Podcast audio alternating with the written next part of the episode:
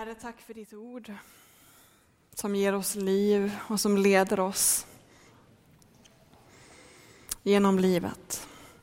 Herre, vi ber nu att ditt ord skulle få bära frukt i våra liv. Låt det få landa väl och låt, låt vi ber att du helige Ande skulle vattna så att ordet får liv.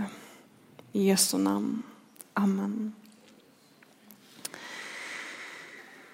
Den här predikan kommer handla om kallelse, precis som det vittnesbörd också, det vittnesbördet också gjorde. Och ofta när vi tänker kring detta med kallelse så tänker vi ju detta kallelse till en uppgift eller till ett yrke. Men jag kommer idag att tala om kallelsen att tillhöra en församling. Kallelsen att tillhöra Guds folk. Kallelsen att tillhöra en lokal församling. Eh, och över varje kotte här, över varje person i den här församlingen, i den här kyrkolokalen just nu, så vilar det en kallelse att just tillhöra Guds folk, att tillhöra en församling. Det är en kallelse som varje människa på den här jorden bär på. Gud vill kalla alla människor att tillhöra hans församling. Men när vi tänker kring detta med församling så tänker vi nog ofta att det där har med tycke och smak att göra. Alltså det är jag som väljer vilken församling jag ska tillhöra och jag väljer utifrån mina preferenser och vad jag gillar och så. Och så tror jag det delvis är. Alltså Gud är praktiskt lagd och han kallar oss till församlingar där vi också får trivas. Eh, och då kanske du tänker, Ja, jag vet inte riktigt om jag trivs i min församling där jag finns nu. Det finns ju det problemet och det problemet och det problemet. Men nu skulle jag säga till dig att du vet ju inte hur många problem det finns i andra församlingar. Alltså Gud, Gud vill kallar oss till församlingar där vi får växa. Och då måste det finnas problem och utmaningar av människor vi irriterar oss på och inte, liksom, inte riktigt egentligen vill ha att göra. Men Gud vill att vi ska få växa i tålamod och i kärlek. Så därför placerar han oss i församlingar med lagom stora utmaningar. Och en lagom stor utmaning, det är en utmaning som vi inte klarar av på egen hand utan som man måste ha Guds hjälp till. Det är en lagom stor utmaning. Och ni som är med här på församlingsmöten och dylikt känner till att jag har varit pastor här i drygt fem år nu. Men i vintras så erfor jag en kallelse att bryta upp här från den här församlingen för att plantera en ny församling i stadsdelen Berga som finns ett stenkast härifrån. Och just nu är vi i en fas då vi har lite olika samlingar där man får komma. Man är nyfiken på, på detta och man känner att man kanske har en kallelse att vara med och, och starta den här församlingen, plantera den här församlingen. Och i samtal med människor så har, har jag mött en del som säger så här, åh vad roligt och vad spännande Elinor att du ska göra det här och, och plantera det här. Men, men vet du, jag trivs så bra här i Ryttargårdskyrkan så, så jag kommer vara kvar här. Det här bärgar inte någonting för mig. Och då tänker jag om man säger så så har man missat lite vad församlingsplantering handlar om. Vi har också mött människor på de här träffarna som har sagt så här, men jag, jag funderar på om det här kanske är en kallelse till mig att vara med i den här planteringen. Men om det är så så kommer det bli tufft och det kommer bli jobbigt. För jag trivs så oerhört bra i Ryttarordskyrkan. Så det kommer bli jobbigt. Och då blir jag glad som både pastor och församlingsplanterare när man säger så. För församlingsplantering handlar inte om att man inte trivs i sitt sammanhang och därför måste flytta vidare. Utan det handlar om kallelse. Det handlar om kallelse. Och det vill jag att vi stannar upp för inför en stund här nu och funderar på var och en, vad har jag en kallelse till? Vilken församling är det jag ska tillhöra och verka i? Det kanske är en församling som ännu inte finns. Så det vill jag att vi stannar upp inför en stund. Och jag ska tala om tre olika sätt för Gud att placera oss där han vill ha oss. Så tre olika sätt för Gud att placera oss där han vill ha oss. Och jag ska tala om omständigheter, om vår längtan och vilja och om konkreta tilltal. Så tre olika saker. Och vi börjar med omständigheter.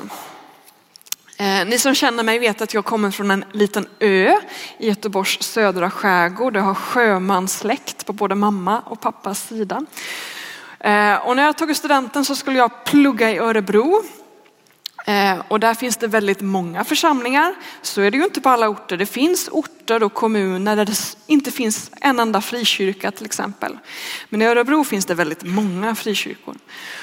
Och det var lite svårt att få, få bostad och jag fick bostad på Väster i Örebro till slut. Och då kollade jag bara upp vilken frikyrka finns liksom närmast min bostadsadress. Och då visade det sig att det var Emanuelkyrkan i Örebro. Och jag gick dit och i Emanuelkyrkan så har man en stor tavla längst fram med ett stort stormigt hav och en klippa och ett kors och ett ankare. Och när jag såg den tavlan så tänkte jag att det här blir nog bra. Så jag gick inte till några fler församlingar. Det, får bara, det är säkert här som jag ska vara. Och det var en, en församling som inte riktigt passade min musiksmak och kanske egentligen inte mina umgängespreferenser. Men jag så här i efterhand är övertygad om att Gud kallade mig dit. Att verka i den församlingen eh, som student. Eh, för så här i efterhand, det var inte så många studenter just då som gick till Emanuelkyrkan och därför fanns det väldigt många uppgifter som jag kunde gå in i och som fick mig att liksom växa. Eh, så det var, det var en Guds kallelse till mig att hamna i Emanuelkyrkan. Men det var inte så att jag drömde en dröm eller någon profetera och sa gå dit eller så, utan jag bara hamnade där för det var närmast och det kändes bra och det bara blev så. Men det var Guds kallelse. Eh, Gud använder sig av omständigheter för att få oss dit han vill ha oss. Och både i gamla och nya testamentet så talar Gud om att han vill, han vill att mänskligheten ska sprida ut sig. Han vill att Guds folk ska sprida ut sig. Och vi ska titta på en liten vers i skapelseberättelsen. Kapitel 1 i första Mosebok, vers 28 kommer upp på väggen. Så står det att Gud gjorde så här med människan. Gud välsignade dem och sa till dem, var fruktsamma och föröka er. Fyll jorden och lägg den under er. Härska över havets fiskar, och himlens fåglar och över alla djur som myllrar på jorden. Alltså Gud ville att mänskligheten skulle föröka sig och uppfylla jorden. Men det hade mänskligheten inte lust med. Föröka sig, det gick bra. Men det där med att sprida sig över jorden gick det mindre bra med. Och nu ska vi gå till en berättelse som finns i det elfte kapitlet i första Moseboken. Berättelsen om Babels torn. Och där ser vi detta att mänskligheten inte ville sprida ut sig. Vi läser början av den berättelsen, de fyra första verserna. Hela jorden hade samma språk och samma ord. När människorna flyttade österut fann de en dal i Kina där de bosatte sig. Nu ska vi slå tegel och bränna det, sa de till varandra. Och de använde tegel som byggsten och som murbruk använde de bäck och de sa låt oss bygga en stad med ett torn som når ända upp till himlen. Vårt namn blir då känt och vi slipper vara skingrade över hela jorden. Märkte ni det där sista där? Så vi slipper leva skingrade. Varför bygger man höghus egentligen? Jo, det är ju för att många ska kunna bo på samma yta. Och det är det som händer i vårt land idag. Eh, landsbygden avbefolkas och man flyttar in till städerna och alla städer pratar om förtätningar. Att man vill förtäta stadskärnan så att fler ska kunna bo på samma yta. Och det gör folket i Babel. De vill bygga en stad med ett högt torn i. Och vad gör Gud då? Han ville ju att folket skulle sprida ut sig. Den här fantastiska jorden som han har skapat med massa fina naturområden som mänskligheten inte vill upptäcka. Vad gör han? Jo, så här avslutas berättelsen och vi går till vers 7 och då säger den treenige guden, han som är enhet och mångfald samtidigt, han säger så här. Låt oss stiga ner och skapa förvirring i deras språk så att den ene inte förstår vad den andra säger. Och Herren skingrar dem från denna plats ut över hela jorden och de slutar att bygga på staden. Därför kallades den Babel, ty där skapade Herren språkförbistringen på jorden och därifrån skingrade han människorna ut över hela jorden. Nu är det inte så att, alltså den här kallelsen av att, liksom, att mänskligheten ska sprida ut sig över jorden, den har vi hyfsat liksom, uppfyllt. Nu är vår kallelse som kristna och som Guds församling att också sprida ut oss där människorna finns. Och det kanske inte alltid är på landet, det kan vara storstäder. Så det är okej att bo i höghus, jag vill bara säga det. Så inte missuppfattar mig. Eh, min poäng är att, att Gud vill att hans folk ska sprida ut sig. Och när vi inte lyssnar på den kallelsen, när vi inte lyssnar på den här missionsbefallningen som säger gå ut, liksom, då fixar han till det i alla fall. Och det som hände här var en slags förvirring. De förstod inte längre varandra, de kunde inte samarbeta och de splittrades liksom i olika språkgrupper. Och jag tror att Gud ibland, inte lyssnar till hans kallelse, också kan skingra oss genom att dela upp oss i olika kulturella, kulturella uttryck till exempel. Att vi känner att men jag vill nog inte göra, jag vill inte ha en sån här församling. Jag skulle vilja vara med i en sån här församling istället. Ja men vad bra. Sprid ut er.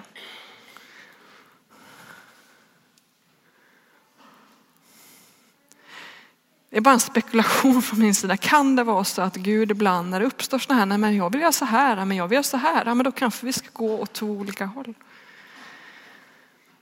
Jag är en stor vän av enhet, har funnits sedan nästan tonårstiden i olika ekumeniska sammanhang och vill enhet. Och det vill ju Gud med. Gud vill enhet, Gud vill inte konflikter, Gud vill inte hat, Gud vill inte oförsonlighet. Men Gud vill också att hans folk ska sprida ut sig. Och då händer det ibland att vi tycker olika om saker och då får vi välsigna varandra i det. Och säga fantastiskt.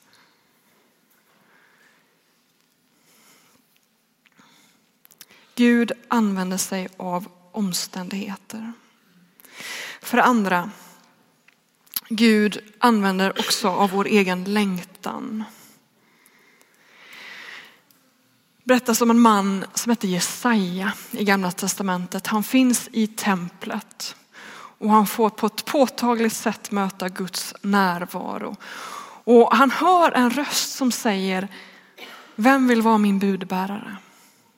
Vem vill gå? Vem vill vara min budbärare? Och då händer det någonting i Jesaja när han hör det där. Vem vill? Och han säger, jag vill. Sänd mig. Sänd mig. Och vad svarar Gud då? Jo, gå. Gå till ett folk som inte kommer lyssna, som inte kommer förstå, som inte vill omvända sig, som inte vill bli botade av mig. Jesaja sänds in i ett sammanhang där han inte blir lyssnad på. Han sänds rakt in i en motgång. Tror jag han upplevde det många gånger. Men vi som lever flera tusen år efter att Jesaja fick sluta sitt liv vet att hans liv blev inte meningslöst. Hans ord bär tröst in i världen än idag. Men han upplevde det nog många gånger. Men någonting hade hänt i honom. Han, det hade fötts en längtan och han sa, jag vill, jag vill. Och ibland tror jag att, att Gud, det är också ett sätt att, för Gud att eh, vad ska jag säga, jag kan se det i mitt eget liv ibland att, att kallelsen har inte startat med att Gud har sagt gå dit eller gör det där, utan det har börjat hos mig med en längtan. Och sen har Gud bejakat det och liksom bekräftat det och sänt mig dit och så har det blivit jättetufft. Och det är som att Gud säger bara, ja men det var ju du som ville det. Det är Guds vilja också tror jag, men, men just att det också, jag har tackat Gud för det ibland att det har börjat hos mig. För då har jag inte hamnat i den där situationen bara, åh Gud, du förstör mitt liv. Det är något finurligt med det där också. Gud samarbetar med vår längtan och vår vilja. Men det vi också måste göra är, i det där läget. Alltså, Jesaja sa inte, stack inte bara iväg och verkade med en gång utan sa jag vill. Och så lyssnade han in vad Gud sa och Gud sa gå.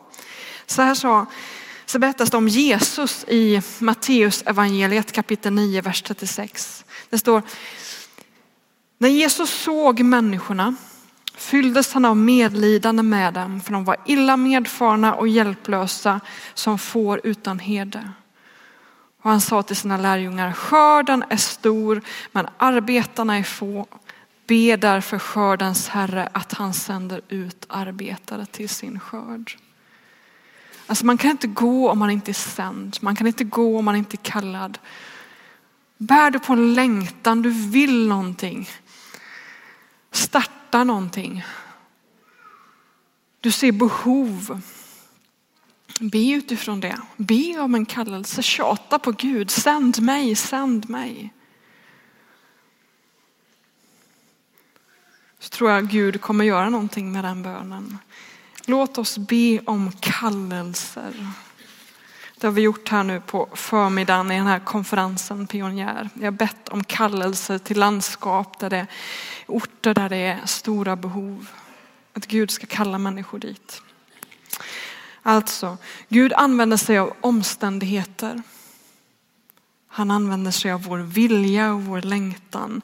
Men Gud använder sig också av konkreta tilltal. Och vi ska gå till apostelgärningarna. Där berättas det ju om Paulus och om hans kallelse. Och den berättelsen finns i tre olika versioner. Paulus som vid två tillfällen får vittna om sin kallelse för människor och så vid ett tillfälle då Lukas bara berättar vad det var som hände, författaren till apostlagärningarna. Och vi ska gå till kapitel 26 när Paulus vittnar om sin kallelse och sin omvändelse för kung Agrippa. Eh, Paulus var ju på väg till Damaskus. Han var ungefär som Isis är just nu. Eh, Paulus andades modlust. Han, han tålde inte människor som tänkte olika än honom, som hade samma tro som honom. Så han förföljde de kristna. Han halshögg dem inte, men han stenade dem till döds. Det var vad Paulus gjorde och levde i och så som sitt kall att förfölja de kristna. Men ingenting är omöjligt för Gud. Ingenting är omöjligt för Gud. Så det som händer är att när Paulus är på väg på en sån resa in till en ny ort, in mot Syrien, för att förfölja kristna där, så står plötsligt Jesus där. Ett stort ljussken och hela liksom ressällskapet hindras på sin vandring. Och så hör Paulus den här rösten och vi, vi läser från vers 14 i kapitel 26. Saul, Saul, varför förföljer du mig? Det går dig illa om du spjärnar emot. Jag sa, vem är du Herre? Och Herren svarade, jag är Jesus, den som du förföljer. Stig upp och stå på dina ben. Jag har visat mig för dig för att utse dig till min tjänare och till vittne om vad du har sett av mig och vad du kommer att få se av mig i framtiden. Och så berättas det vidare att, att Gud vill att han ska sändas ut i hedningarna runt i hela romarriket jag har fastnat för de här orden, det går dig illa om du spjärnar emot. Det är fantastiskt att få erfara att, att man är kallad, att Gud ser mig, att Gud har en plan för mig, att mitt liv har en mening. Och ibland använder Gud av vår, sig av vår längtan och sänder oss till platser som vi faktiskt vill leva i och verka i. Men så var det inte för Paulus. Det fanns ett motstånd i honom till det som var hans kallelse. Han ville ju inte ens vara kristen. Och så kan det vara. Vad ska man göra då? Jo, lyda ändå. Paulus avslutar sitt vittnesbörd med att säga till kung Agrippa, så här står det i vers 19. Därför kung Agrippa kunde jag inget annat än lyda denna syn från himlen. Det var så starkt, det var så kraftfullt att han insåg det här går inte. Han blev överbevisad. Och till dig som finns här inne som känner just det att, det, att, att Gud manar dig till någonting som du faktiskt inte vill gå in i. Det känns jobbigt, du vill inte det här uppbrottet. Du kanske finns här som, som inte är en bekännande kristen men någonting håller på att putta dig åt det hållet. Trots att du liksom sätter klackarna i, i golvet, i marken. När Paulus i slutet av sitt liv ser tillbaka på det som har varit och när han skriver till sin lärjunge Timoteus i första Timoteusbrevet kapitel 1, vers 12 och vi ska läsa det så säger han så här. För då ser vi att Gud, Paulus sen kom på andra tankar. Jag tackar honom som har gett mig kraft. Kristus Jesus, vår Herre, för att han fann mig värd förtroendet och tog mig i sin tjänst. Mig som förut var en hädare och hänsynslös förföljare. Men jag mötte förbarmande därför att jag handlade i okunnighet i min otro. Vår Herres nåd har överflödat med tro och kärlek i Kristus Jesus. Alltså det som vi kan se i dessa verser är att Paulus är tacksam för att Jesus tvingade honom till detta. För han kan se att det, det fick så mycket välsignelse med sig. Han fick erfara så mycket glädje och så mycket kärlek. Han skriver att, att den här kärleken, han har erfarit ett överflöd av kärlek. Och han tackar tackar Jesus för att han fann honom, att, att han tog honom i sin tjänst trots att han liksom var en förföljare och inte ville. Och Paulus är tacksam för att Jesus fick som han ville. För det blev mycket bättre än det var från början. Alla får vi nog någon gång erfara att Gud liksom leder oss till sammanhang eller uppgifter, situationer, församlingar där vi egentligen inte riktigt vill, vi vill inte dit och vi vill inte vara med om detta. Men det slutar nästan alltid med tacksägelse. När vi ser tillbaka på vad har Gud gjort? Vi vet inte alltid bäst. Vi vet inte var glädjen finns. Vi vet inte var lyckan finns. Och nu är frågan så här i avslutning. Vart vill Gud ha dig? Vart vill Gud ha dig? Finns det en kallelse i de omständigheter som du står i? Finns det en kallelse i den längtan du bär på? Eller är det så att du har erfarit ett tilltal? Att du hör att Gud kallar dig? Gud vill sprida ut sitt folk över den här jorden. Vi ska inte bygga torn, vi ska sprida ut oss. Och nu står jag alltså mitt i ett uppbrott. Ett uppbrott från den här församlingen. Och jag kan se att, att det finns finns alla de här dimensionerna finns i detta. Det finns omständigheter som har gjort att jag hamnar i Berga. Det finns omständigheter. Det är också så att det finns en längtan i mig till att göra detta. Och samtidigt så finns det också ett motstånd. Jag känner kära någon, det här vet inte jag om jag vill. Men trots att det samtidigt finns den här längtan och ovilja samtidigt så vet jag att om jag inte bryter upp så tappar jag kontakten med Jesus. För det jag erfor i vintras var att Jesus gick före mig till Berga. Han gick före mig till Berga. Om jag vill fortsätta min vänskap med honom, om jag vill leva tillsammans med Jesus, då måste jag gå efter. Och det är det som driver mig, det är det som är min, Det är det som är min glädje, det har jag erfarit tidigare, att det är i gemenskapen med Jesus som den stora lyckan finns, som den stora glädjen finns. Så därför vet jag att om det även, om, det, om nu, nu jag flyttade i måndags, i måndags gick flyttlasset till Berga och vissa månader har jag, när jag sovit i min nya lägenhet, så har jag längtat hem till min fina lilla mysiga lägenhet på Konsistoriegatan. Där jag har haft en sån fin tid. Men jag vet att det här kommer bli bra. För jag vet att här kommer jag få erfara Jesus på ett tydligare sätt än vad jag gjort innan. Och det är därför jag går. Vart går Jesus? Vi är kallade att följa honom. Vart går Jesus? Var kan din liksom gemenskap med honom bli starkare? Är det så att Jesus flyttat på sig? Vart går han? Vart går han? Vi ska strax gå in i en bönestund där vi får liksom meditera över detta och gensvara på detta. Men innan dess så ska vi få lyssna på en sång av teamet.